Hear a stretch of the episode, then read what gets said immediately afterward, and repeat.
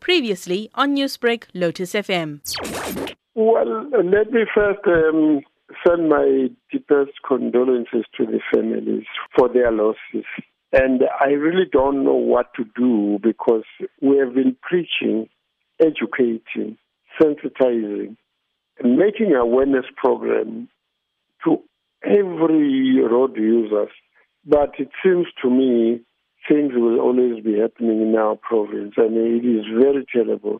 Have you received any reports as to what may have happened in the accident?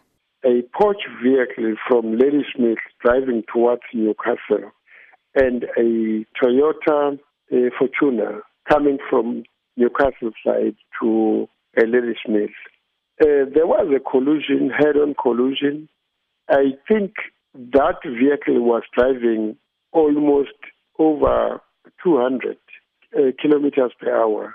That vehicle could, then the driver could not have avoided colluding with that vehicle, that uh, Fortuner.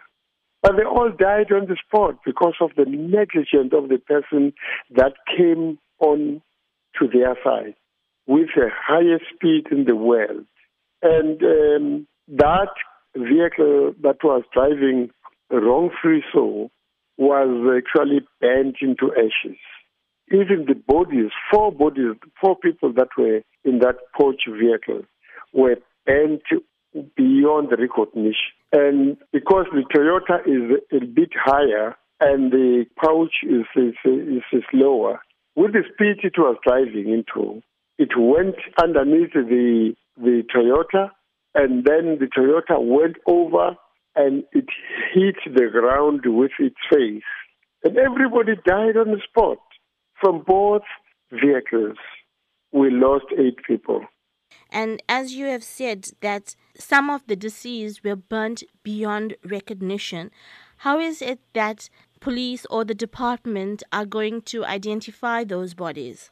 Uh, well, the only way to identify the bodies is to send the skeletons to DNA investigators so that we are able to identify who was who. But luckily, we now know the Porsche vehicle did not have number plates uh, not by default because they that that guy had just bought the vehicle, so it was still within the time span for the temporary uh, number plate.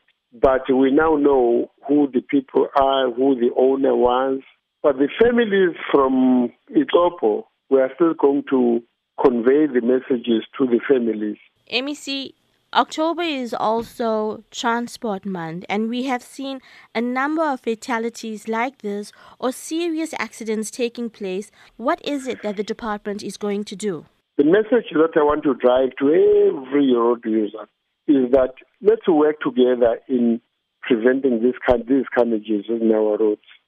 And let's do whatever we can do to avoid these atrocities to our people in the road. Newsbreak, Lotus FM, powered by SABC News.